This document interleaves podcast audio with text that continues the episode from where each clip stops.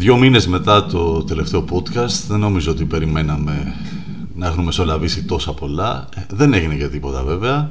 Είχαμε μόνο τις εκρήξεις στις αποθήκες πυρομαχικών, κάποιες πλημμύρες, μια εισβολή μιας ομάδας από την Κροατία στο κέντρο της χώρας, ε, μια δολοφονία ενός, μια στιγμή δολοφονία ενός ε, πολίτη επειδή τον περάσανε για Πακιστανό χωρίς εισιτήριο, ένα ξεκαθάρισμα λογαριασμών, μερικές γενικοκτονίες, αλλά εντάξει δεν έγινε για τίποτα. Δημήτρη Κούλαλη, στην τρίτη σεζόν, στο πρώτο μας επεισόδιο, μιλάμε για τις καλοκαιρινές μας περιπέτειες και σε υποδέχομαι σε άλλο ένα «Εκείνος και εγώ», το podcast του Νόστιμον Ήμαρ. Χαίρετο. Καλή σεζόν να έχουμε. Όντως δεν έχει γίνει τίποτα. Αμήν. Ναι, αμήν. αμήν. Κομπλέ όλα. Ε, καήκαμε, δροσιστήκαμε, σκοτωθήκαμε, κολυμπήσαμε, ταξιδέψαμε με τα απατσι ε, φτάσαμε στον 7ο ουρανό κυριολεκτικά με τις εκρήξεις στην Αγχίαλο. Όλα καλά. Ε, ε, μας χάρισε εμβληματικές φωτογραφίες πάλι αυτό το καλοκαίρι, όπως η φωτογραφία ε, με το Πανεπιστημιακό Νοσοκομείο Αλεξανδρούπολης και την φωτιά από πίσω, τη θεωρώ μια φωτογραφία σταθμό για το φετινό καλοκαίρι. Σωστό. Ε, μας χάρισε υπέροχες στιγμές. Ευτυχώς, ευτυχώς η χώρα είναι στα χέρια του Κυριάκου Μητσοτάκη που θα τα φτιάξει όλα. Μεσσίας μας. Ο Μεσσίας μας, ευτυχώς. Ευτυχώς. Ε, Αμήν. Δεν λες, δεν είχαμε τίποτα κατεληψίε στην κυβέρνηση. Να είχαμε τώρα εδώ. Άσε ρε φίλε τώρα. Παπαναγία μου. Λοιπόν, δεν θα αρχίσουμε με τη Μύρλα. Όντως δεν έχει γίνει και τίποτα. Δεν έγινε και τίποτα. Ναι, πάμε, προχωράμε. Πάμε και όπου βγει. Αυτό είναι το μότο της ε, χώρας. Οπότε εμείς εδώ, οι γνωστοί γκρινιάρτες, για τρίτη σεζόν, όπως είπε και ο Γιάννης στην εισαγωγή, μας ανέχεστε και σας ευχαριστούμε πάρα πάρα πολύ ε, γι' αυτό. Θα τα ξεδιπλώσουμε λίγο, θα ανοίξουμε φίλο, να δούμε τι ε, ζήσαμε το καλοκαίρι, πώς περάσαμε, ό,τι δηλαδή ε, ήθιστε να συμβαίνει στις ε, πρώτες ώρες του, της νέας σχολικής χρονιάς, όταν χτυπάει το κουδούνι. Η πρώτη λοιπόν έκθεση που γράφαμε πάντα στο Δημοτικό ήταν πώς περάσαμε το καλοκαίρι. Ε, πώς περάσεις το καλοκαίρι Γιάννη Πάκο; Αφού λοιπόν εγώ σου πω πώς πέρασα το καλοκαίρι, θα επενθυμίσω σε όσους μας ακούνε ε, μέσα από τις πλατφόρμες που ακούν τα αγαπημένα τους podcast να πατήσουν subscribe και να κάνουν μια αξιολόγηση. Ε, καθώς ε, στο κανάλι μας εδώ στο, στο Spotify και στα υπόλοιπες πλατφόρμες θα έχουμε συνεχώς και νέο περιεχόμενο οπότε να μείνουν συντονισμένοι. Ναι, έρχονται podcast. Έρχονται αρκετά podcast, ναι. βροχή είναι ναι. Ε, Εγώ πώς πέρασα το καλοκαίρι μου. Το καλοκαίρι μου, Δημήτρη μου το πέρασα ε, πολύ ωραία Πάρα πολύ ωραία. ε, Προσπάθησα να μείνω μακριά από αυτή, αυτόν τον καταιγισμό ειδήσεων αλλά δεν μου το επέτρεπε ε, ούτε, η, ούτε η επικαιρότητα αλλά ούτε και τα τηλέφωνα του Χάρη Ζάβολο ο οποίος έξαλλος έξαλλος έψαχνε ανθρώπους να, να μοιραστεί την οργή του και να μας φωνάζει αυτά είναι τρέλες ναι, ναι, έχει πίεση Συγγνώμη, αλλά αυτά είναι, στρε, αυτά είναι τρέλες ε, Κοίταξε, συμβολικά φέτος επέλεξα δύο ακριτικά νησιά να. για να κάνω διακοπές ε, να κάνω ζέσταμα με διακοπές στον Αϊστράτη. Δεν ήξερα και εγώ να πάρω μαζί μου κάποιον να με τραβάει βίντεο να κάνω ένα σποτάκι. Ελάτε, ελάτε με τόπο, την ιδιοκτησία στην αριστερά. Τόπο, πάμε. Τόπο, εγώ δεν είμαι εναντίον, καλά έκανε άνθρωπος. αλλά, αλλά δεν το ήξερα, όχι, πραγματικά δεν το ήξερα. Θα το έκανα κι εγώ. Θα μπορούσα να κάνω ένα σποτάκι παροδία. Ε, πήγα στο μουσείο του Αϊστράτη που συμβολικά είναι το πρώτο ε, μουσείο που, αναγρα... που εγκαινίασε η κυβέρνηση του Κωνσταντίνου Καραμαλή το 2007 ναι. ένα μουσείο δημοκρατίας με πάρα, πάρα πολύ ενδιαφέρον υλικό. Διάλεξα τους φούρνους πριν απέναντι την Ικαρία που και η Ικαρία ήταν τόπος ε, εξορίας που βέβαια φέτος είναι τόπο, πλέον ένας τόπος πανηγυριών και φασέων και φασέων ναι ε, και έκλεισα τις διακοπές μου με πέντε μέρες στην κοσμοπολιτική Κεφαλονιά όπως μου άξιζε δηλαδή γιατί OK okay, με είχε πονέσει λίγο η πλατούλα μου από το Βότσαλο και, τις, και τα ξερονίσια που έψαχνα να βρω σκιά. Ναι, και το καρεκλάκι έψαχνα σκιά να βρω. Πήγα και πέντε μέρες εκεί στο πράσινο να... Να, να ζήσεις λίγο σαν άνθρωπο. Εντάξει, καλή και η φασέη, αλλά εντάξει, δεν, δεν γίνεται. Ωραία. ωραία, ωραία. Εγώ πάλι ε, πήγα τρεις μέρες στο Αγκίστρι. Πολύ ωραία. είχαμε πάρει έτσι και το, το μηχανάκι και κάναμε ένα ωραίο road trip στο νησί. Ε, μετά πήγα για κουλτούρα στην αρχαία Επίδαυρο. Πάρα πολύ ωραία, πολύ κόσμο. Πολύ καλό φαγητό και πολύ φτηνά είναι επίσης. Και ελεύθερες παραλίες, παιδιά. Το λέω και αυτό. Και μετά άραξα για περίπου 12 μερούλες ε, στο χωριό μου στα ορεινά των Τρικάλων ε, αφήνοντας πίσω μία εικόνα που ε, αυτή θέλω να μου μείνει γιατί μετά την πρόσφατη θεομηνία, όπως έλεγε επαναλαμβανόμενα και ο κύριος ε, Γεωργιάδης, ο πρώην αναπτύξεως, καταψύξεως και SAE άνθρωπος της καρδιάς μας, η εικόνα πλέον στο χωριό ε, σε καμία περίπτωση δεν θυμίζει, μετά την θεομηνία λοιπόν, ε, τον τόπο τον οποίο αφήσαμε.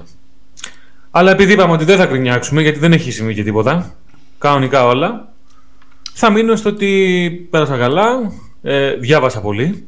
Ε, προτείνω στους ε, φίλους μερικά βιβλία που πραγματικά εκτίμησα, όπως είναι την Καχεκτική Δημοκρατία του Ηλία του Νικολακόπουλου, βαρύ και μεγάλο βιβλίο, και σε όγκο δηλαδή. Αλλά πραγματικά, εάν θέλεις να μάθεις την ε, σύγχρονη πολιτική ιστορία του τόπου, αξίζει να διαβάσεις. Στοιχεία, ονόματα, στατιστικές μελέτες, τα πάντα εκπληκτικό βιβλίο. Classic πλέον. Διάβασα το ένα, το ένα σκοτεινό δωμάτιο ε, του Αλέξη Παπαγελά, ε, που έχει όλα τα γεγονότα ε, που οδήγησαν στην δικτατορία αλλά και μετά την, μετά την εγκαθίδρυση του καθεστώτος μέχρι και την Κύπρο. Δύο highlights από εκεί για εμένα. το ένα είναι η σύνδεση που κάνει, δεν θα πω κάτι παραπάνω για να μην κάνω spoiler, που γίνεται ε, ανάμεσα στους ε, διαρρήκτες του Watergate και την ελληνική χούντα του Παπαδόπουλου και φυσικά η απομαγνητοφώνηση, μέρος μάλλον, ε, η απομαγνητοφώνηση μέρους του Πολεμικού Συμβουλίου τη στιγμή της ε, εισβολής στη Κύπρο ε, με επικεφαλής τον Ιωαννίδη. Είναι ε, πραγματικά αποκαλυπτική ε, οι διάλογοι για τον τρόπο με τον οποίο σκέφτονταν εκείνοι οι άνθρωποι την εξάρτησή τους από τον ε, ξένο, τον αμερικανικό παράγοντα, για να λέμε πώς είναι, και τον τρόπο με τον οποίο το μισό ε, του νησιού παραδόθηκε πραγματικά ε, στην, ε, στην Τουρκία. Τρίτο βιβλίο, Δημήτρης Ραπίδης, More Than a Football, More Than a Game, συγγνώμη, ιστορίες πολιτικής, κοινωνικής υφής σε άμεση σύνδεση με το ποδόσφαιρο, Εκπληκτικό και αυτό. Ε, και επίσης ε, Άρη Χατζηστεφάνου, προπαγάνδα και παραπληροφόρηση, πώς τις εντοπίζουμε, εκδόσεις τόπους, ε, εκπληκτικό εξίσου. Έχουμε δει ταινιούλες, έχουμε δει πολλά. Μπράβο, Δημήτρη μου. Γιατί όντως δεν συνέβαινε τίποτα. Ήσουν καλό παιδί. Ήμουν καλό παιδί. Καλό παιδί. Ε, Καλοκαιρινές διακοπές, χαρούμενες διακοπές. Χαρούμενες διακοπές. Αυτό το βιβλίο, φίλε, μην μου το θυμίσεις, αλήθεια. Εμένα μου άρεσε. Πάω τα ηλίθια παιδιά τα οποία το. Εμένα μου άρεσε. Τα μεσημέρια στον Εστράτη εκεί με τον παππού καθόμασταν και. Λοιπόν, εγώ θα μείνω στο προπαγάνδα και παραπληροφόρηση, πώς τις εντοπίζουμε, το οποίο ναι. για μένα δεν είναι βιβλίο, είναι εγχειρίδιο. Δηλαδή το έχω κοντά μου μόνιμα πάνω στο τραπέζι πολλές φορές και ανατρέχω. Το ναι. πάνω πλάκα είναι καταπληκτικό. Καταπληκτικό, το συστήνω για όχι μόνο μία ανάγνωση. Ε, διάβασα επίσης τη Μελαγχολία της Πατρίδας μετά τις ειδήσεις των 8 του Μάνου Ένα βιβλίο με, με διηγήματα αρκετά έτσι αρκετά ωραίο με την ε, υπέροχη γραφή του Μάνου Ελευθερίου. Ε, συστήνω ένα καταπληκτικό δοκίμιο της ομάδας Τικούν ε, Γάλλων και Ιταλών εναρχικών, μια κολεκτίβα που αρχές του 2000 έγραψε, ε, εξέδιδε ένα περιοδικό με δοκίμια για την, ε, που αφορούν θέματα διακυβέρνησης του τόπου, των κοινωνιών κλπ. Λέγεται κυβερνητική υπόθεση.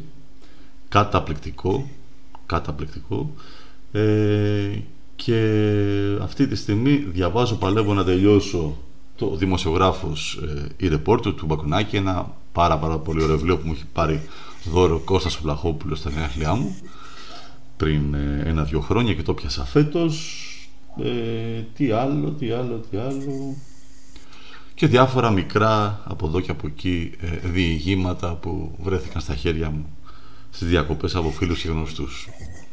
Ωραία. Δημήτρη, πάμε λοιπόν. Τι έχουμε το καλοκαίρι; Ε, ξεκινήσαμε, ε, νομίζω το πρώτο μεγάλο γεγονός ήταν η φωτιά, οι φωτιές της Ρόδου και ναι. αυτά που ζήσαμε ε, στο νησί με, με την απόλυτη του 15% έτσι. Ακριβώς, με τον παράζ εκενώσεων ναι. και επικοινωνιακής ε, διαχείρισης μιας κατάστασης εκτός ελέγχου πραγματικά που δεν μπορούμε να διανοηθούμε τι μπορεί να συμβαίνει πλέον στα νησιά μας από την ε, Ρόδο περάσαμε πότε περάσαμε απευθείας περάσαμε στον Εύρο μετά τον Εύρο πήγαμε στην ε, κεντρική Ελλάδα και στο... Είχε υπάρξει η Λαμία έτσι. Είχαμε πριν τη Λαμία και μετά τον Εύρο και μετά γυρίσαμε ναι, στο Βόλο. Ναι, ναι, ναι. Νομίζω έτσι με αυτή τη σειρά. Ήταν Λαμία, ε, Βόλος, Εύρος. Λαμία, Βόλος, Λαμία, Εύρος. Ναι, Μικρή σημασία έχει η σειρά.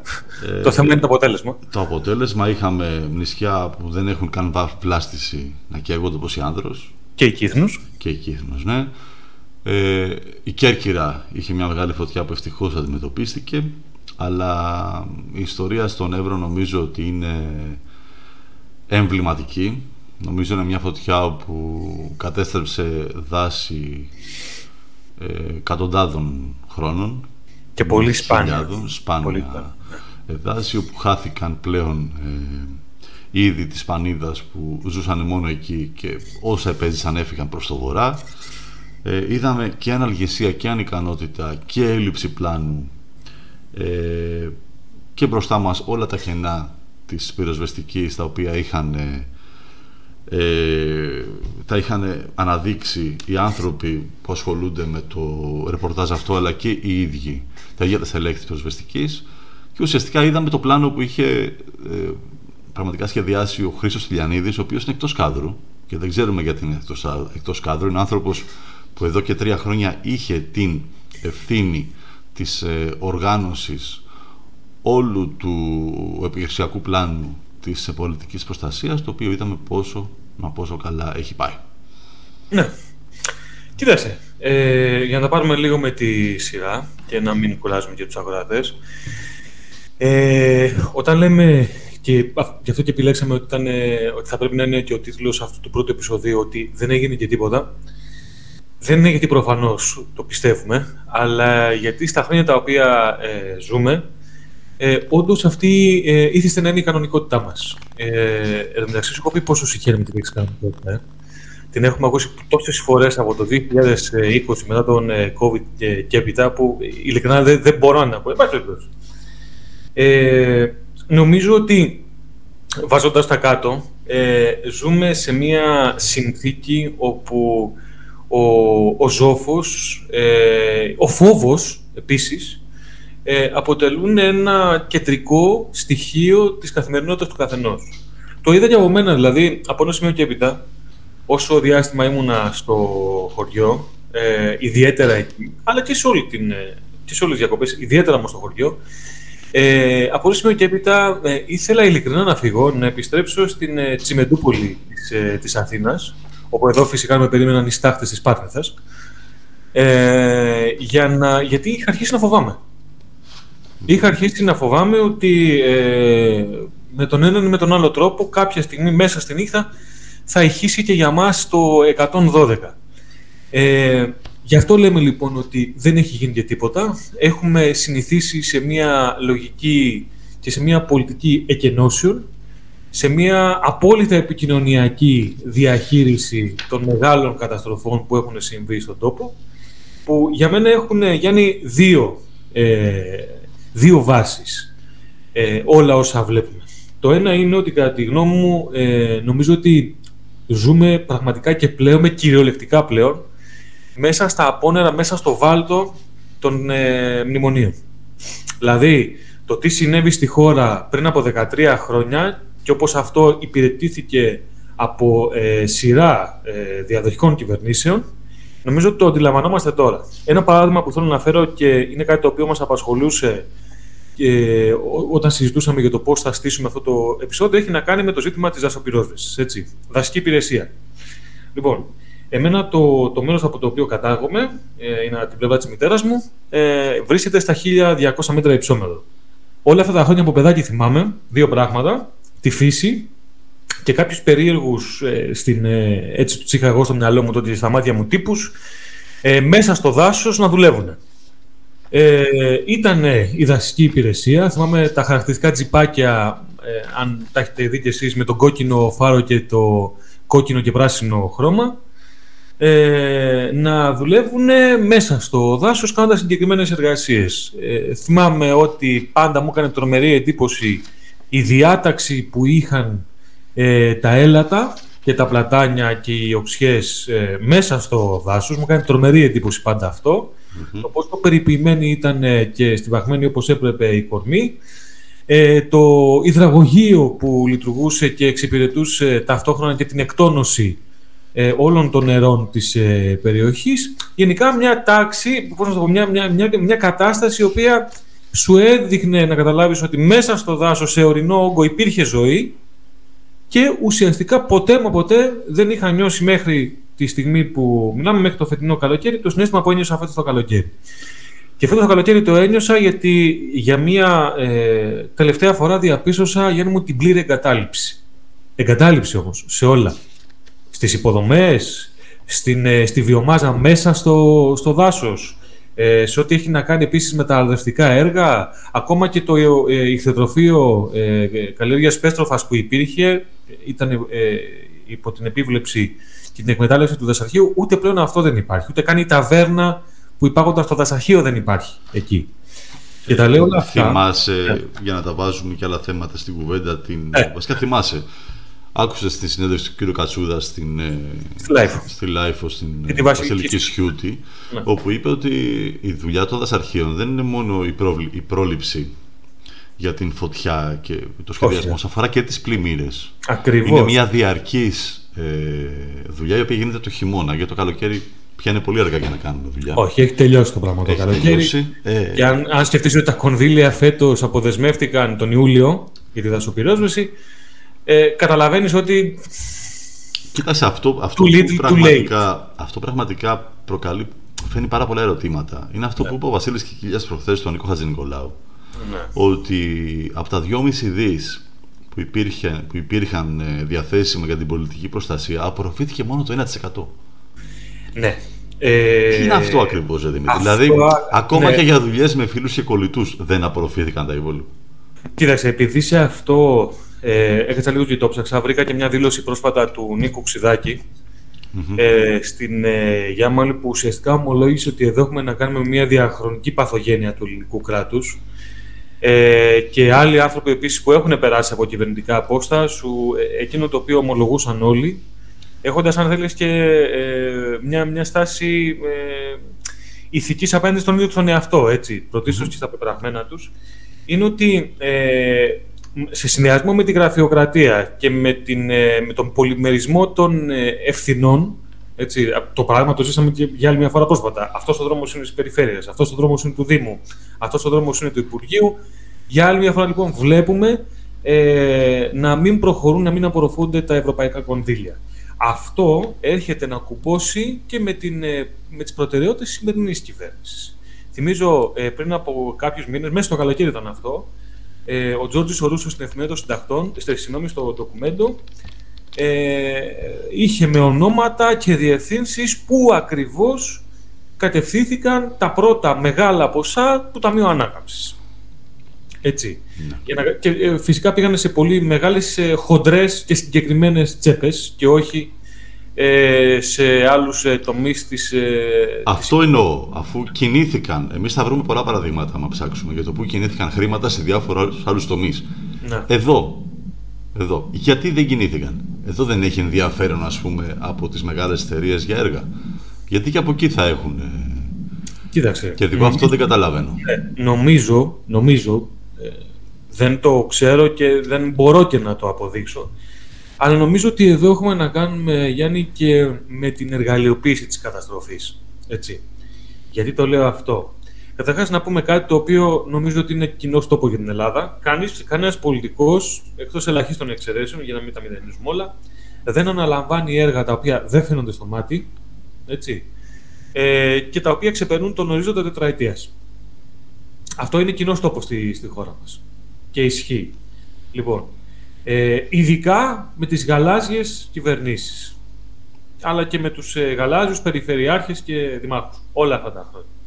Το δεύτερο ζητούμενο για μένα είναι ακριβώς και εδώ ε, το αμυγός τεχνικό κομμάτι, δηλαδή το και οικονομικό που πήγαν τα χρήματα σε ποιες μελέτες κτλ, σε ποια έργα, γίνεται άμεσα πολιτικό. Η συγκεκριμένη κυβέρνηση και συγκεκριμένα μάλιστα ο κ. Μητσοτάκης έχει αποφασίσει να, ε, θρησκει...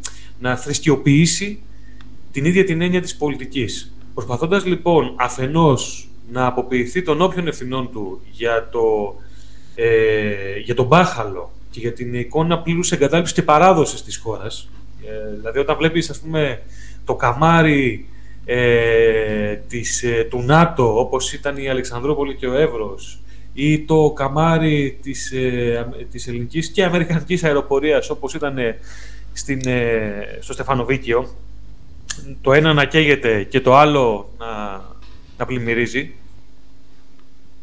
ε, αντιλαμβάνεσαι ότι πλέον δεν μπορείς να διασφαλίσεις σαν ε, ελληνική κυβέρνηση και σαν κυρίαρχική τάξη στη χώρα, ούτε και τη θέση σου στο διεθνές γεωπολιτικό παζάρι. Ε, ο συγκεκριμένος όμως άνθρωπος έχει ε, αποφασίσει ταυτόχρονα ε, να εμφανίζει αυτόν ως Μεσσία.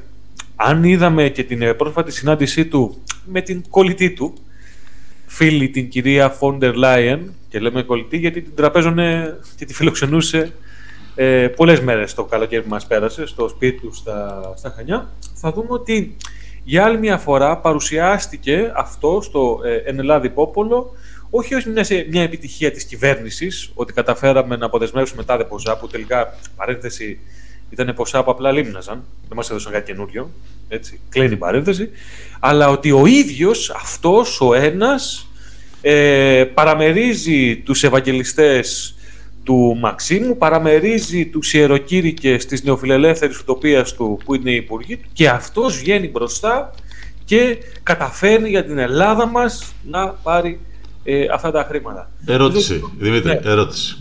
Πες ναι. λοιπόν ότι δόθηκε η εντολή από την κυρία Φοντερ Λάινεν να αποδεσμευτούν τα χρήματα και να διατεθούν ε, για όλο αυτό που συνέβη.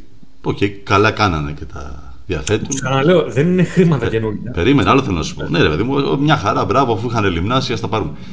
Είναι δυνατόν να πειστούμε αυτή τη στιγμή μια Ευρωπαϊκή Ένωση που δεν αφήνει ούτε ένα ευρώ που δίνει. Χωρίς αντάλλαγμα. Ε, χωρίς, όχι, όχι αντάλλαγμα. Και χωρίς να της πεις θα πάει εκεί, εκεί και εκεί. Ναι. Δηλαδή μας δώσανε τώρα 2,5 δισεκατομμύρια ευρώ, πόσα ήταν, τόσο δεν ήταν. 2,6. Ωραία, 2,6 δισεκατομμύρια ευρώ. Πάρτε τα μωρέ, καλή καρδιά, κάντε έργα γενικά. Δεν θα πιστοθούν και στο. Και δεν θα... Ναι. Εδώ κάτι, κάτι, ναι, κάτι, κάτι, κάτι, κάτι δεν πάει καλά. Αυτό θυμίζει την ε, δεκαετία του 80 με τα πακέτα Delors που τα δίνανε και εδώ τα κάναμε ναι. σε ρενάτε και ισοκοφρέτε. Δεν θέλω να πιστέψω, δεν μπορώ να πιστέψω βασικά ότι είναι χωρίς αντάλλαγμα και δεν μπορώ να πιστέψω ότι δόθηκαν τα χρήματα, απελευθερώθηκαν κονδύλια χωρίς να υπάρχει σαφές πλάνο. Αλλά και να υπάρχει σαφές πλάνο, ε, υπάρχουν παραδείγματα, εδώ έχουμε τον κύριο Αγοραστό στην περιφέρεια, ο οποίος αυτή τη στιγμή βρίσκεται στο μάτι του κυκλώνα, γιατί είναι ο, είναι ο αρμόδιος περιφερειάρχης. Ναι. Ε, να θυμίσουμε ότι, περιφε... ότι ναι, Θεσσαλίας, και να υπενθυμίσουμε ότι οι περιφέρειες δημιουργήθηκαν όπως δημιουργήθηκαν πριν κάποια χρόνια στην, σε μια νέα αναρδιάθρωση του Υπουργείου Εσωτερικών αναφορικά με τις νομαρχίες που μετατράπηκαν σε περιφέρειες ε, για να μπορούν να λαμβάνουν απευθείας χρηματοδοτήσεις, να παρακάμπτεται το Υπουργείο Εσωτερικών και για να μην δημιουργούνται θέματα ε, μεταξύ κυβερνήσεων και περιφερειών ε, γιατί μπορεί μια κυβέρνηση να είναι του ΣΥΡΙΖΑ και ο Περιφερειάρχης της Νέας Δημοκρατίας και να δημιουργούνται θέματα στην επικοινωνία και να μην δίνονται τα χρήματα από το Υπουργείο για να μην γίνεται σωστά το έργο της Περιφέρειας ή και ανάποδα να είναι Περιφερειάρχης του ΣΥΡΙΖΑ. Και στην Κεφαλονιά για παράδειγμα είχαμε προβλήματα το 15-19 τέτοια. Όπου ο Δήμαρχος, γιατί ήταν πλέον ένας μεγάλος Δήμος είναι η Κεφαλονιά δεν ήταν πλέον δεν ήταν μάλλον όπως πριν σπασμένη σε μικρούς δήμους, όπως έγινε την επόμενη αναδιάθρωση που είχαμε από το 19 και μετά, ο Δήμος παρακολούσε όλα τα έργα που έπρεπε να γίνουν στο νησί γιατί ήθελε να χαλάσει τη μόστα της κυβέρνησης.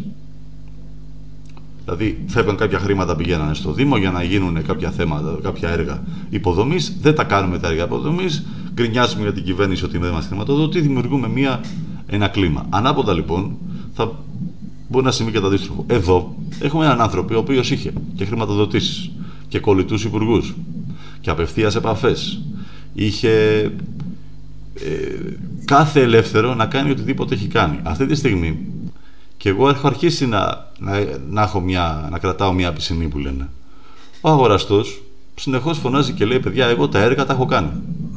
Ό,τι μου ζητήσαν να κάνω το έχω κάνει.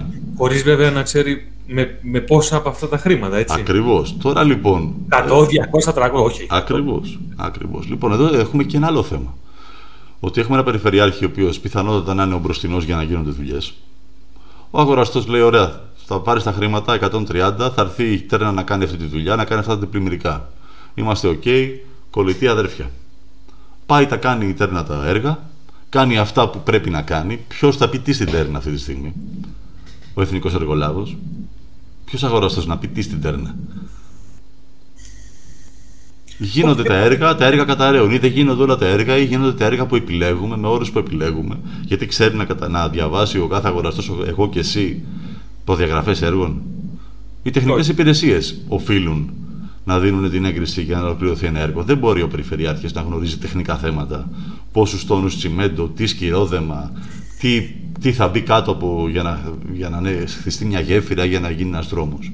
Εδώ λοιπόν πρέπει να έχουμε ένα γενικότερο πάρτι, ακόμα και σε αυτά που έγιναν από τον Ιαννό και μετά, και παρόλες τις ε, εισαγγελικές εντολές που δόθηκαν, ε, δεν είμαι καθόλου αισιόδοξος ότι θα, θα αποδοθούν ευθύνες εκεί που πρέπει και ίσως ο αγοραστός και ο κάθε αγοραστός ε, να είναι από ο τράγο που θα την πληρώσει για όλα.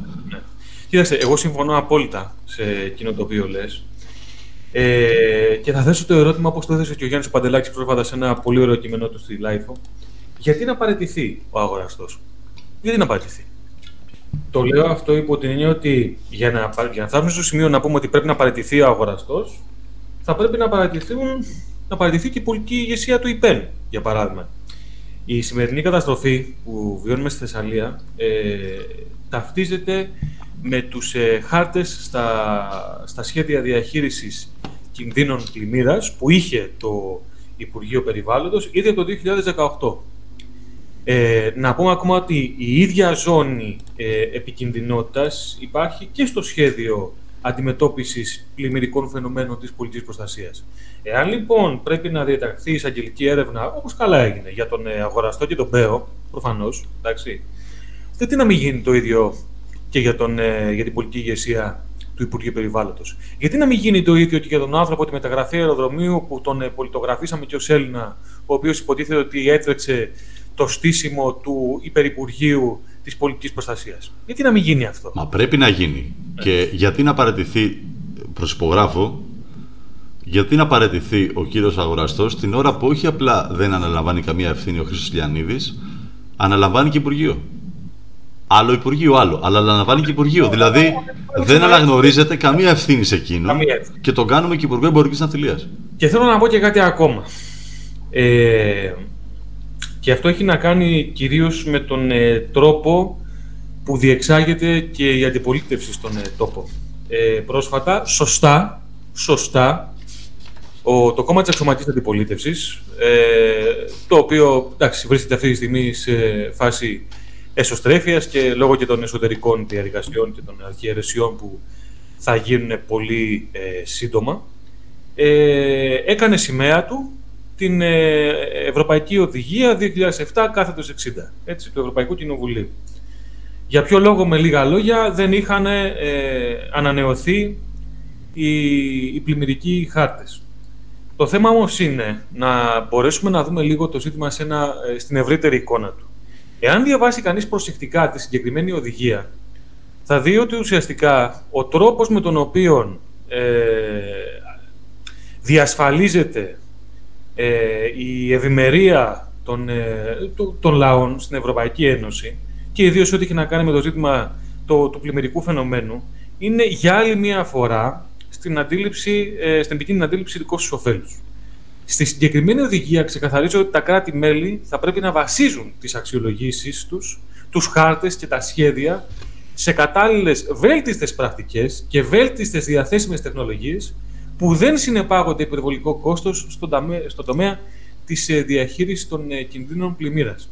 Οι, οι τύποι το κάνουν ακόμα πιο ξεκάθαρο έτσι, για το πώς ουσιαστικά εννοούν ε, την προστασία από τις πλημμύρες ε, καθώς ε, κριτήριο τους στο πώς και πού θα διανεμηθούν τα συγκεκριμένα κονδύλια ε, είναι η οικονομική δραστηριότητα της ε, περιοχής.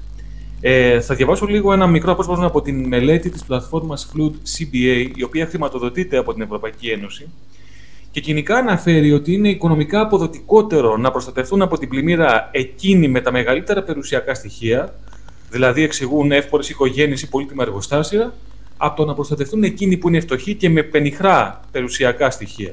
Αυτό, κατέληγε η συγκεκριμένη ε, μελέτη, μπορεί να οδηγήσει σε αποφάσεις που δεν φαίνονται δίκαιες, αλλά η δικαιοσύνη δεν είναι μέρος της ανάλυσης κόστους-οφέλους. Να μην συζητήσω ότι ε, σε ό,τι έχει να κάνει με τη συγκεκριμένη οδηγία ε, στοχοποιεί, θα το λέγαμε, συγκεκριμένες περιοχές, όπως λέει μέσα και όπως ομολογούν, η κίνδυνη πλημμύρα σε ορισμένες περιοχές εντός της κοινότητας μπορεί να θεωρηθεί ότι στερούνται σημασίας, παραδείγματος χάρη σε αεροκατοικημένες περιοχές ή ακατοίκητες περιοχές ή σε περιοχές με περιορισμένους οικονομικούς πόρους. Με δύο λόγια, για την Ευρωπαϊκή Ένωση, ε, στερούνται σημασίας οι αεροκατοικημένες περιοχές, σαν αυτές που επλήγησαν στον ε, Παλαμά ή τη μεταμόρφωση στην ε, Καρδίτσα. Είναι περιοχές οι οποίες παραδόθηκαν τελείως ε, στη Λάσπη. Αλλά την ίδια στιγμή είδαμε ότι, το διαπίστωσε ο λαός μας, ότι με αυτή τη στρατηγική ούτε οι μεγάλες πόλεις όπως ο Βόλος ή η Λάρισα ε, μπόρεσαν να προστατευτούν. Συγκεκριμένα κέρδη ε, προστατεύτηκαν και εκεί. Αυτό λοιπόν, κατά τη γνώμη μου, έρχεται να κουμπώσει με το ερώτημα το οποίο ανέδειξε σε ένα ε, εξαιρετικό βίντεο explainer πρόσφατα το News 24-7 ε, με τίτλο «Πώς πνίγηκε ο κάμπος». Με το ερώτημα λοιπόν του ε, σχετικά με το ποιος, ποιος και αν έσπασαν τα φράγματα. Παρατηρήσαμε αυτή τη φορά στη Θεσσαλία να μην πλημμυρίζει ας πούμε, η πόλη της Καρδίτσας όπως είχε συμβεί στον Ιαννό, εντάξει, αλλά να πλημμυρίζουν οι οι γύρω περιοχές, τα γύρω χωριά. Ε, όπως εξηγούσαν λοιπόν στο συγκεκριμένο βίντεο ρεπορτάζ, αυτό ε, αποτελεί μια πάγια πρακτική, ε, τακτική των ε, Δήμων και των ε, περιφερειών. Το ερώτημα λοιπόν του ενός εκατομμυρίου είναι εδώ το εξής. Ποιος τα έσπασε; Ποιος έσπασε τα φράγματα με αποτέλεσμα να βρεθούν ολόκληρες περιοχές κάτω από το νερό κυριολεκτικά, με το νερό να καλύπτει τις στέγες των σπιτιών και μέχρι τη στιγμή που ηχογραφούμε με τον Γιάννη να έχουμε 17 νεκρούς. Ε, σήμερα βγήκαν οι ανακοινώσεις και έχει ξεκινήσει και από τον ε, ΣΥΡΙΖΑ. Το, έχεις σηκώσει το θέμα ότι υπάρχουν στοιχεία για το ποιος έδωσε εντολή να γίνουν ρήγματα στα φράγματα για να φύγουν παραπέρα. Πολύ ωραία. Πολύ ωραία. Έτσι ακριβώς. Έτσι ακριβώς έχει γίνει. Ναι. Αλλά ξέρεις τι, όλο αυτό έχει πολύ πολύ μεγάλη σημασία όπως το παρουσιάζεις. Ε, Υπάρχει κάτι άλλο το οποίο έχει να κάνει με τις ιδεολειψίες και με τον τρόπο διαχείρισης όλων των κονδυλίων και των έργων από την, ε, από την κυβέρνηση. Απ' τη μία λέμε εμείς και ορθά λέμε για τα έργα πρόληψης, για τα χρήματα που πρέπει να διατεθούν, για, τα, για τις διαχρονικές παθογένειες του ελληνικού δημοσίου που αργεί να πάρει αποφάσεις, γραφειοκρατίες, τι ανήκει σε ποιον κλπ. Συγγνώμη, σε διακόπτω, σε συγκεκριμένες περιπτώσεις, έτσι. Ναι, ναι, ναι, σε συγκεκριμένες περιπτώσεις. Αυτό, αυτό που είπες, απλά επαναλαμβάνω αυτό που είπες. Ναι, ναι. Ε, εγώ ακόμα πάντως έχω την αίσθηση ότι η κυβέρνηση η οποία έχουμε αυτή τη στιγμή προτιμά γενικότερα να έρχεται και να επουλώνει πληγές ε, με χρήματα, επιδόματα, κουπόνια, πας κλπ. παρά να λειτουργεί ε, προληπτικά. Και θεωρώ ότι αυτό είναι ξεκάθαρη πολιτική απόφαση σε μια σχέση εξάρτησης; Ναι, το θεωρώ. Γιατί, κοίταξε να δεις. Ε, το τι συμβαίνει στη Θεσσαλία είναι κάτι που πάλι τους ε, έχουν ενημερώσει όλοι. Θυμίζει ναι. την ιστορία, αυτό που συζητούσαμε και σε ιδιωτική κουβέντα, θυμίζει πολύ την ιστορία με τα τέμπη. Όλοι τους λέγανε, παιδιά, εδώ υπάρχει πρόβλημα. Θα έχουμε νεκρούς, θα συγκρουστούν τρένα. Δεν μπορεί όλο αυτό να περνάει από τα χέρια ενός ε, ανθρώπου. Δεν δουλεύει το ένα, δεν δουλεύει το άλλο. Δεν έχουμε, δεν έχουμε τοπική τηλεδιοίκηση που λέγατε. Δεν έχουμε τίποτα. Αγνοούσαν. Αγνοούσαν, αγνοούσαν. Είχε πολιτικό κόστος τελικά αυτό; Όχι. Έχει μεγαλύτερο πολιτικό όφελος το να έρχεσαι και να, και να πουλώνεις πληγές. Από ό,τι φαίνεται, ναι. Το cost benefit ratio που πες, που είχε αναφερθεί και ο πνευματικός και διαγράφηκε από τα ψηφοδέλτια, ε, θεωρώ ότι είναι πραγματικά η, αυτό η επικεφαλίδα ενός πολιτικού προγράμματος για την ε, Νέα Δημοκρατία. Και η Νέα Δημοκρατία, το πάμε και στην εκπομπή την Τρίτη, θα πρέπει να το πούμε και σε αυτό το podcast, ως, ε, ως πολιτικός φορέας και ως συνεχιστής ουσιαστικά της, ε, της ΕΡΕ, το κόμμα του Κωνσταντίνου Καραμαλή είναι... Κάποιος δεξιάς, να μιλάμε έτσι... Είναι το μεγάλο κόμμα της δεξιάς αυτού του τόπου. Είναι το κόμμα το οποίο ε, ουσιαστικά έφερε τη Θεσσαλία σε αυτό το σημείο που βρίσκεται σήμερα. Γιατί για λόγους ψηφοθυρικούς το 1962 ο Κωνσταντίνος Καραμαλής αποξήρανε και προστράγγισε τα, από τα 196.000 στρέμματα της ε, λίμνης Κάρλα την πήγε στα 38.000 στρέμματα δημιούργησε γύρω χωριά και καλλιέργειες για να βοηθήσει κόσμο και να κερδίσει ψήφους. Και αυτή τη στιγμή εν μέσω της κλιματικής κρίσης που τη βλέπουμε όντως βλέπουμε μετά τις ποσότητες νερού να είναι τεράστιες που έρχονται αυτές οι περιοχές παρόλες τις, ε, παρόλες τις φωνές των ειδικών δεν προστατεύονται. Δεν γίνεται τίποτα για αυτές τις περιοχές. Μπορεί αυτές τις περιοχές να θέλουν να, να πρέπει να πάρθουν αποφάσεις με πολύ μεγάλο πολιτικό κόστος και να λένε παιδιά ξέρετε τι πρέπει από εδώ να φύγετε πλέον δεν μπορούμε να, να έχουμε έργα τέτοιου, δεν μπορούν να γίνουν έργα αυτή τη στιγμή τέτοιου τύπου που θα σας προστατεύσουν. Πρέπει να φύγετε από εδώ. Πρέπει να πάτε κάπου αλλού συντεταγμένα πριν γίνει οτιδήποτε. Ακριβώς. Και ταυτόχρονα να λειτουργήσει, έτσι, να λειτουργήσει και, και η επόμενη διαδικασία που είναι το διάνοιγμα των ποταμών, που είναι ο καθαρισμός των ποταμών και ούτω καθεξής. Για να καταλάβουμε λίγο και ε, προς επίρρωση αυτού που, ε, που λες Γιάννη, ε, ότι ουσιαστικά για μένα έχουμε ένα οργανωμένο έγκλημα ε, με ε, τρεις ε, δομές. Ε, η μία βρίσκεται στις Βρυξέλλες, η άλλη στο κράτος των Αθηνών και η υπόλοιπη στην περιφέρεια, με οργανωτική τους βάση, όσο αναφέραμε προηγουμένως για την οδηγία 2007-60 του Ευρωπαϊκού Κοινοβουλίου. Έχει σημασία εδώ να ε, θυμίσουμε όσα πρόσφατα ανέφερε ο, Μιχαήλ, ε, ο Μιχάλης Μιχαήλ, είναι ε, ανθυποπυραγός ε, του πυροσβεστικού σώματος Εναποστρατεία, σχετικά με το εθνικό εναέριο στόλο της ε, δασοπυρόσβεσης.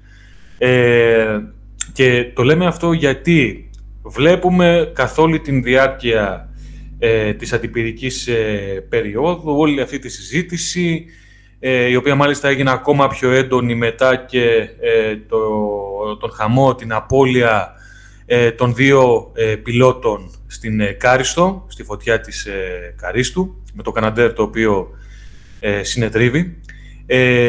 Εδώ είχαμε μια συνειδητή απαξίωση της, του Εθνικού Ενάριου Στόλου Δασοπυρόσβεσης, μια προσπάθεια να αφαιθεί στην τύχη του τελείως, παρά τις ε, αλλεπάλληλες εδώ και ε, δύο δεκαετίες υποσχέσεις όλου του κυβερνήσεων για την ανανέωσή του, η οποία όμως δεν έγινε ποτέ. Η ε, μεθοδευμένη λοιπόν διαχρονική απαξίωσή τους άνοιξε, ειδικά με την παρούσα κυβέρνηση, ε, το δρόμο για τις ε, ακριβοπληρωμένες συμβάσεις ε, με τις ιδιωτικές εταιρείες των εναέριων μέσεων δασοπυρόσβεσης ως μια αναποφευκτή, έτσι, μέσα σε εισαγωγικά, αλλά προσωρινή λύση ε, η οποία έδειχνε ακριβώς και δείχνει την κατεύθυνση που έχει ο νεοσύστατος μηχανισμός ε, του Υπουργείου Πολιτικής ε, Προστασίας. Βλέπουμε δηλαδή ότι τη στιγμή που εμείς πνιγόμαστε, τη στιγμή που εμείς κεγόμαστε ε, και τη στιγμή που τρέμει το φιλοκάρδι μας, ξαναλέω, για το πότε θα χτυπήσει το 112 για τον καθένα, ε, αυτή ακριβώς λοιπόν η διάλυση των υποδομών της χώρας να αποτελεί ένα πρόσφορο έδαφος απίστευτης κερδοφορίας για μια χούφτα ανθρώπους. Αξίζει μόνο να αναφέρουμε έτσι, ότι από τις πιστώσεις προπολογισμού του 2023 για το πυροσβεστικό σώμα, για την ενοικίαση των ιδιωτικών εναέριων μέσων δασοπυρόσβεσης δόθηκαν έτσι, 62.800.000. Ξέρεις πόσα δόθηκαν ε, για τις αντίστοιχες πιστώσεις της αντιπυρικής περίοδου το 2022. 22.800.000. Δηλαδή είναι 63,69% πάνω. Ε, 40 εκατομμύρια, πώς να το πούμε διαφορετικά. Οπότε δείχνει μια πολύ συγκεκριμένη Λοιπόν, αυτό είναι, αυτό ζούμε και γι' αυτό και είπαμε και στην αρχή της εκπομπής ότι μια κυβέρνηση η οποία στην πανδημία μας έλεγε δεν χρειάζεστε πολυτελές σύστημα υγείας γιατί κάποια στιγμή θα φύγει η πανδημία. Μια κυβέρνηση η οποία ε, από το βήμα της Βουλής ε, ο ίδιος ο Πρωθυπουργός προσπαθούσε να μας πει ότι οι ασθενείς εκτός ΜΕΘ δεν κινδυνεύουν. Έχεις κάποια εσύ μελέτη που να τα αποδεικνύει αυτό. Όχι, δεν έχεις. Αν έχεις φέρτη. Αυτό σου έλεγε. Υπήρχε ο Τσιόδας με το Λίτρα που σου λέγανε Μαϊγκά, εδώ κάτι συμβαίνει. Έχεις σοβαρό θέμα.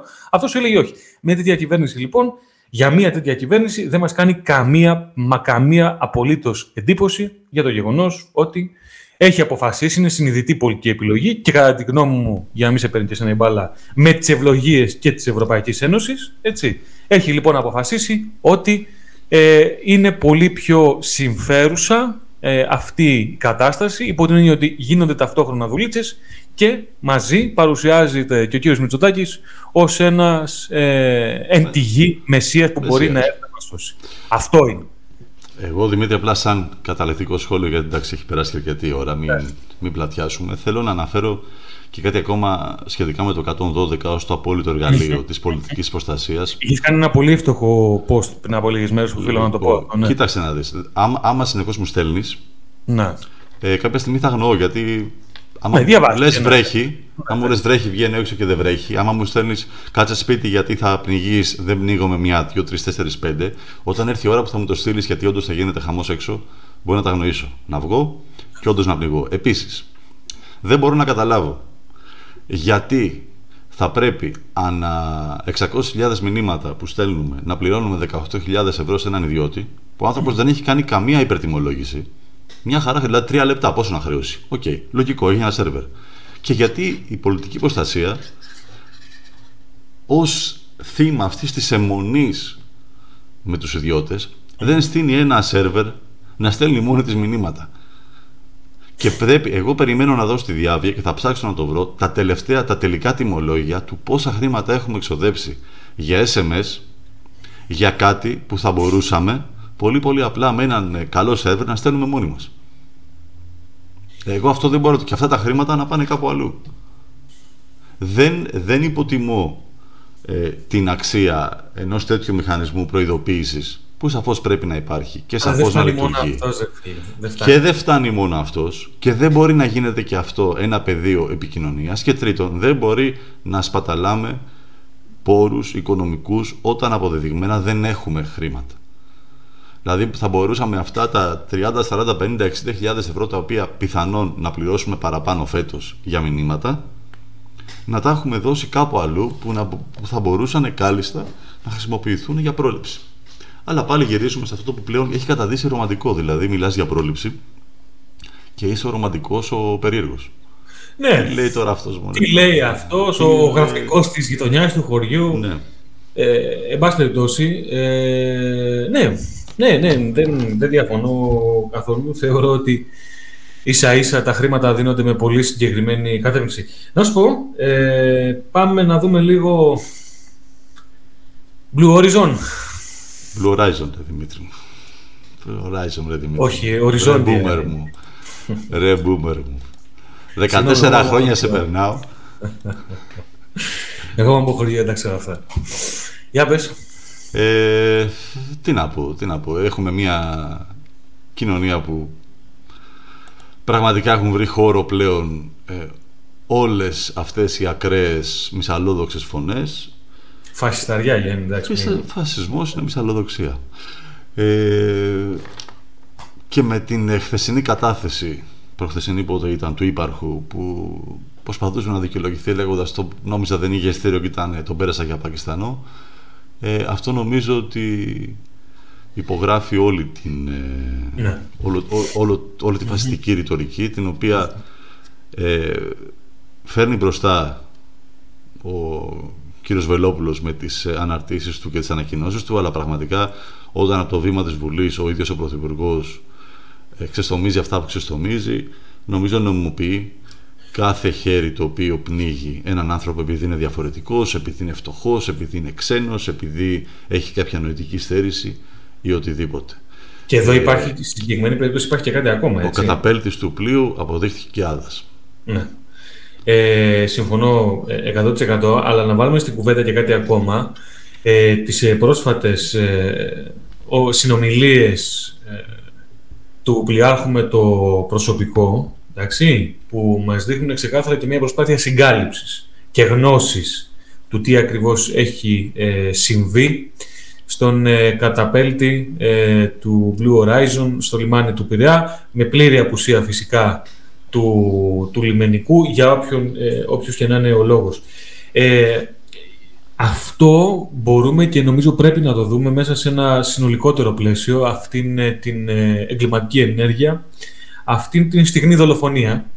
Ε, όπως ε, λέγαμε και σε κουβέντες που είχαμε πριν το πρώτο επεισόδιο, το πιο τραγικό απ' όλα, το πιο βάρβαρο απ' όλα, ε, για μένα δεν είναι μόνο, ε, ή μάλλον δεν είναι τόσο η ρήψη του ανθρώπου μέσα στην ε, θάλασσα, που αυτό φυσικά επιφέρει τελικά και τον ε, θάνατό του, αλλά η στιγμή που ο ύπαρχος πηγαίνει από πάνω του, τον κοιτάει, δείχνει ότι πέρα κάτι θάλασσας, κάτι να έχει πέσει ένα σκουπιδάκι ας πούμε, και δίνει την εντολή να σηκωθεί να φύγει.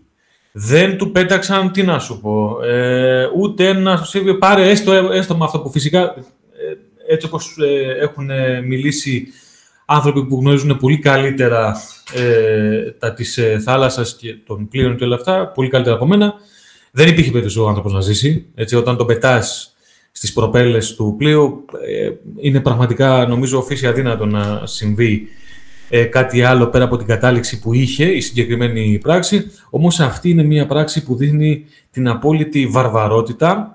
Και επειδή ξέρεις, εγώ δεν είμαι και του πολύ political correct, ε, όλη αυτή τη, τη φρασιολογία περί αποκτήνωσης κτλ. Όχι, παιδιά, σκατοψυχιά είναι.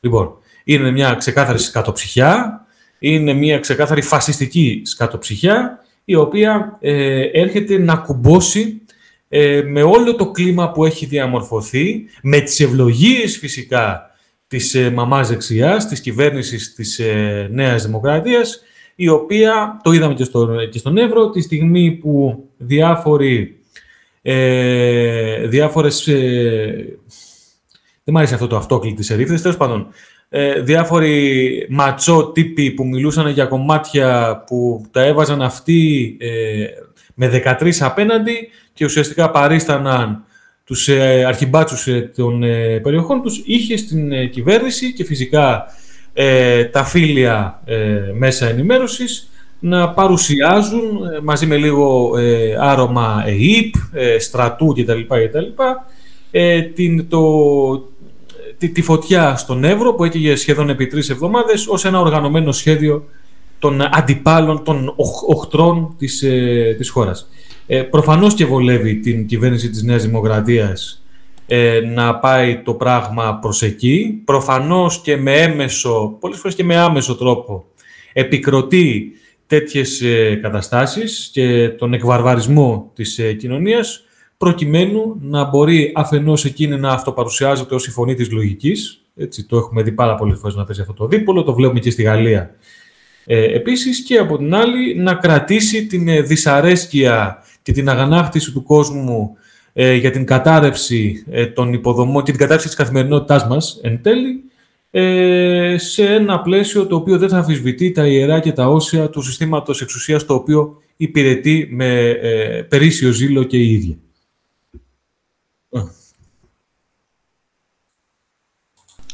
Τρία σχόλια εδώ, Δημήτρη.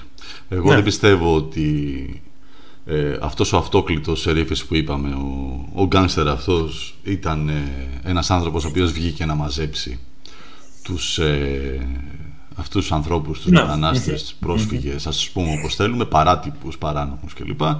Ε, εγώ έτσι όπως το αντιλαμβάνομαι από την ε, όλη συμπεριφορά του, για μένα μοιάζει, καταρχάς τι κλούβα είναι αυτή. Ποιος κυκλοφορεί με ένα τέτοιο με μια τέτοια κλούβα πίσω του. Για μένα αυτός ο άνθρωπος έμοιαζε με έναν διακινητή, ο οποίος εγκλωβίστηκε μέσα στη φωτιά, ένιωσε ότι εδώ μπλέξαμε και ωραία βάλε τράβα το... πάρε το κινητό σου και τράβα να, να το παίξουμε τώρα ότι συλλάβαμε και ότι αυτοί βάλαν τη φωτιά. Πρώτον. Αυτή είναι η άποψή μου. Δεν ξέρω αν εξετάστηκε από τις αρχές. Αμφιβάλλω από τη στιγμή που ήταν και είναι ο άνθρωπος αδερφός ε, πολιτευτής της Νέας Δημοκρατίας. Το θεωρώ πάρα πολύ δύσκολο σε επίπεδο τοπικών αρχών να μπήκαν σε μια τέτοια διαδικασία. Ε, δεύτερον, αναφορικά τώρα με την ε, ιστορία και την, ε, την αποκτήνωση που είπα εγώ και εσύ που λες ότι είναι φασίστες, συμφωνώ, όπως και να το πούμε, μυσαλλοδοξία, φασισμός, πολύ κοντά είναι όλα αυτά. Ε, η ρητορική της κυβέρνησης ε, είναι τέτοια όπου επιτρέπει τις, και την κουβέντα αλλά και αυτές τις πράξεις. Το είδαμε και στην Βουλή που ξαναγέμισε φασισταριά, το είδαμε στην ε, Νέα Ιωνία, Νέα Φιλαδέλφια, πότε ήταν ε, μια ιστορία με τον άνθρωπο. Που το Μιχάλη Κατσουρί. Όχι τον Μιχάλη Κατσουρί, λέω για την επίθεση στους μετανάστες. Ναι. Η ιστορία με τον ε, Μιχάλη Κατσουρί είναι μια άλλη παράλληλη ιστορία. Ε, η ρητορική λοιπόν η οποία ε, θέλει να χαϊδεύουμε και τα Για τον Σαρζάτ λες. Να χαϊδεύουμε τα ακροδεξιά αυτιά ε, για να μην χάσουμε προς τα εκεί, αλλά να είμαστε και λίγο πιο κεντρώοι εμείς, να είμαστε λίγο πιο δημοκράτες. Ε, εμένα με έχει παραξενέψει η αιμονή του Κυριάκου Μητσοτάκη στην, στον ακροδεξιό λόγο, γιατί θεωρούσα ότι θα θελήσει να, να, να διατηρήσει το ρόλο του φιλελεύθερου κεντροδεξιού ε, πολιτικού στο πλαίσιο της ε, πολιτικής που λέγαμε για την ε, της γαλοποίησης της ελληνικής πολιτικής σκηνής. Αυτό το, την τραμπάλα ανάμεσα στον Όρμπαν και τον Μακρόν που παίζει ο Κυριάκος ε, Μητσοτάκης ε, μου έκανε πολύ πολύ μεγάλη εντύπωση ότι έχει παραμείνει ε, τόσο δεξιά.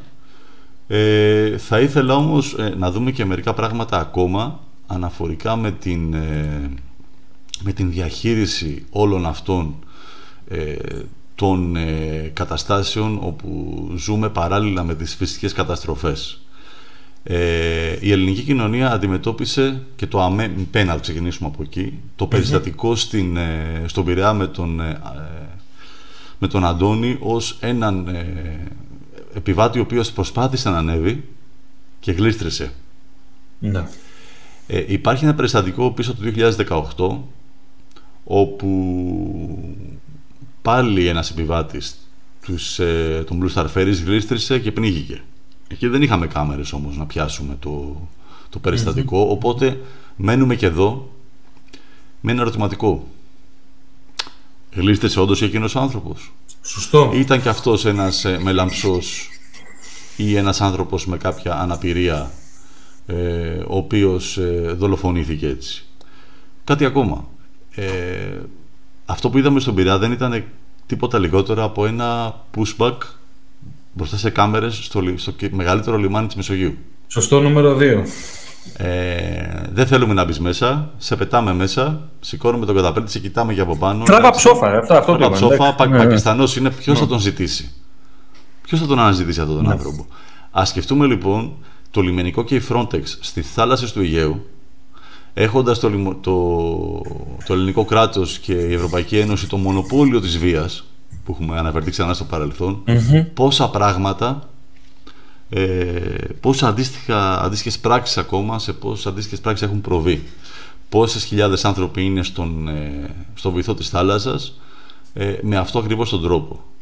Και δεν λέγονται Αντώνιδες, δεν είναι Έλληνες, δεν είναι κριτικοί είναι Πακιστάνοι, είναι Αφγανοί, είναι Νιγηριανοί, Σομαλοί οτιδήποτε οποιοδήποτε βρέθηκαν... Αριθμοί. Αριθμοί. οποιαδήποτε κομμάτια βρέθηκαν εκείνη τη στιγμή στα χέρια των, ε, των αρχών. Αυτό, αυτό Δημήτρη, εμένα αυτό πραγματικά με θλίβει. Γι' αυτό θεωρώ ότι ουσιαστικά ηθικά έχουμε τελειώσει σαν χώρα όταν δίνουμε πλέον τόσο χώρο σε αυτό τον ε, ναι. μυσαλόδοκτο ε, λόγο. Ναι, γι' αυτό και πρέπει να κόβεται επιτόπου επιτόπου.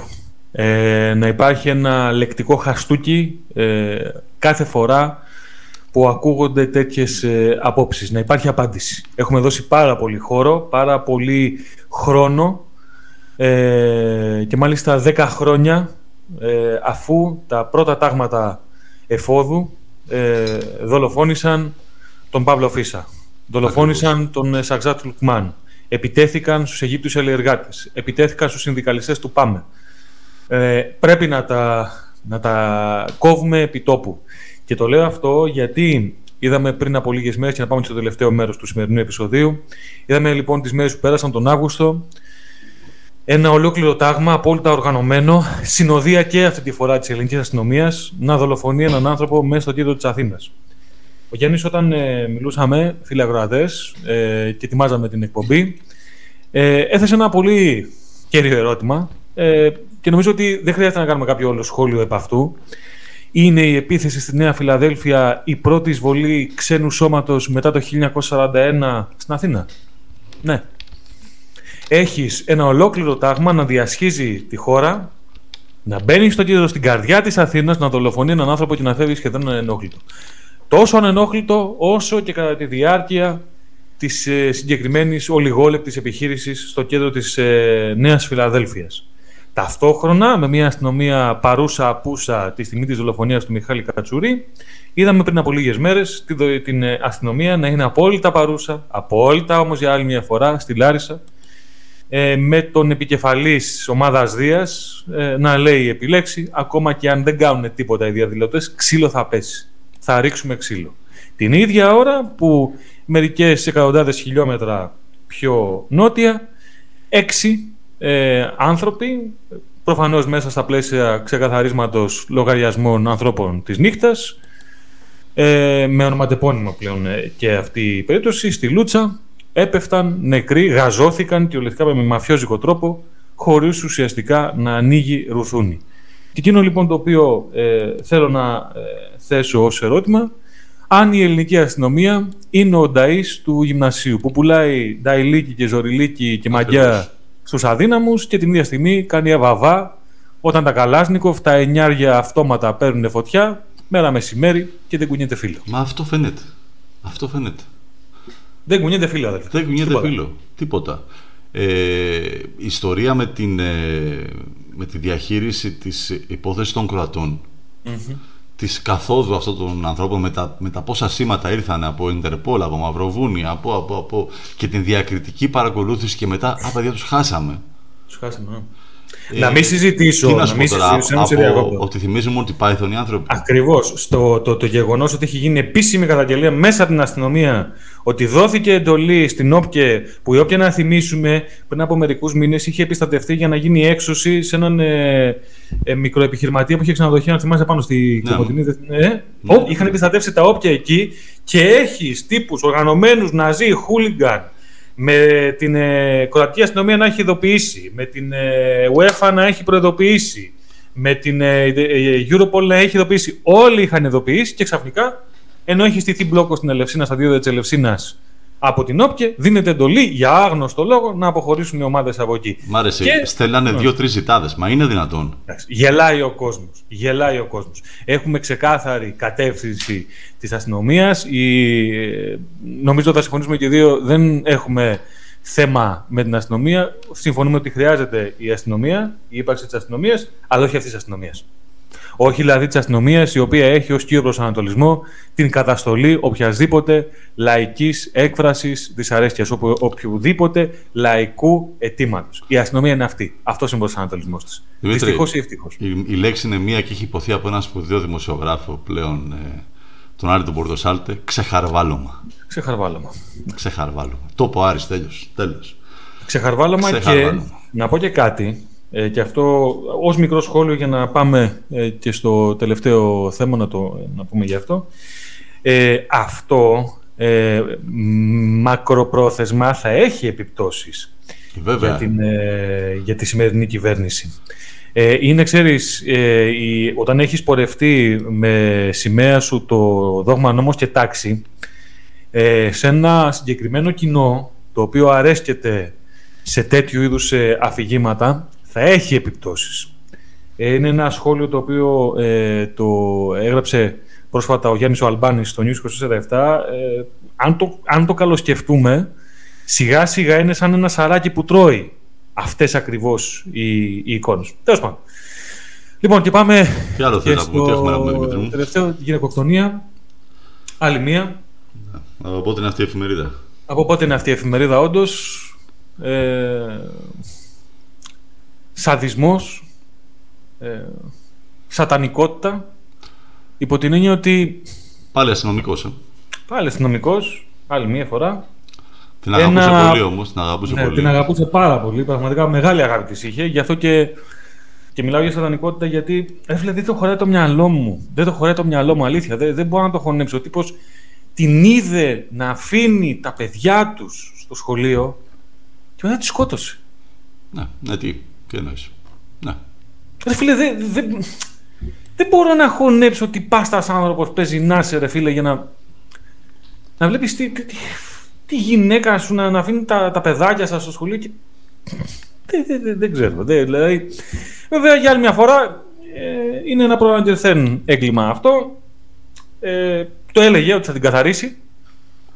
Έτσι ακριβώς ε, περιγράφουν οι μαρτυρίες και κανείς... Ήταν συνεπής. Ναι, ναι. Ήταν Λόγο, σωστό. λόγια και, και έργα. Και κανείς πραγματικά δεν την ήρθε για αυτό. Μπράβο, ρε Μάγκες, ωραίοι. Δηλαδή, τούμπανο, μια χαρά.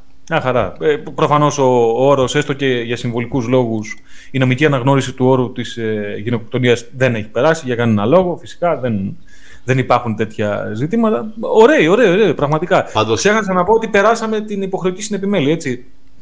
Ωραίο αυτό. Ναι. Ε, πραγματικά δηλαδή ε, δίνει γροθιά στην έμφυλη βία και δεν υποχρεώνει γυναίκες ε, που έχουν κακοποιηθεί ε, να, και φεύγουν, αποφασίζουν να φύγουν από το κακοποιητικό τους περιβάλλον δεν τις υποχρεώνει να έρχονται σε επαφή με τον κακοποιητή τους και μάλιστα να έρχονται τα παιδιά με τον κακοποιητή τους. Τρομερό, πραγματικά, μπράβο, μάγκες, ε, συνεχίστε την καλή δουλειά. Εν τω μεταξύ, άμα πηγαίνουν οι γυναίκες και κάνουν καταγγελίες ε, για τους συντρόφους τους που είναι ιδιώτες και Ναι. δεν γίνεται τίποτα, σκέψου να πάει μια γυναίκα να κάνει Πολλά, καταγγελία ναι, στην για αστυνομία αστυνομικό. για αστυνομικό. Εντάξει, δεν υπάρχει Για περίπτωση. αστυνομικό. Εντάξει, εντάξει. Λοιπόν. Μπράβο, μπράβο, όχι, η αλήθεια, μπράβο. Έτσι συνεχίστε. 14 έχουμε γυναίκες δολοφονημένες με απόλυτα χαρακτηριστικά γυναικοκτονίας μέχρι το 2023. Εντάξει, πάμε καλά για να σπάσουμε το ρεκόρ του 2021. Παιδιά, Προχωράμε. συνεχίζουμε. Προχωράμε. Λοιπόν, αυτοί ήμασταν. Αυτοί ήμασταν, ναι. Γιάννης Μπάκος, Δημήτρης Κούλαλης εδώ απέναντί μου. Νο- Νοητά στο Νοητά, μυαλό μου. έτσι, εντάξει, ναι. πάντα. Εκείνος και εγώ, πρώτο επεισόδιο της ε, χρονιάς. Μεγάλο, προσπαθήσαμε να τα χωρέσουμε όλα έτσι ε, και να μιλήσουμε πάντα ε, με την ε, ειλικρίνεια που μιλάμε στα podcast και γι' αυτό νομίζω ότι έχει αναγνωριστεί και από εσάς και πραγματικά γουστάρουμε πάρα πάρα πολύ. Ανανεώνουμε για την επόμενη εβδομάδα. Ε, μας ακούτε σε όλες τις ε, πλατφόρμες, ε, Spotify, Google, Apple podcast. Ε, κάνουμε εγγραφή, πεντάστερες πάντα αξιολογήσεις. Και μέχρι την επόμενη εβδομάδα να προσέχετε και ψυχή βαθιά. Να είστε καλά, ακολουθούμε ενώ στη μονή μας στο facebook, ε, κοινοποιούμε τα podcast, κάνουμε subscribe οπωσδήποτε και σας περιμένουμε πάλι την επόμενη εβδομάδα με ένα πιο έτσι, θεματικό φαντάζομαι επεισόδιο. Ευχαριστούμε για την παρέα.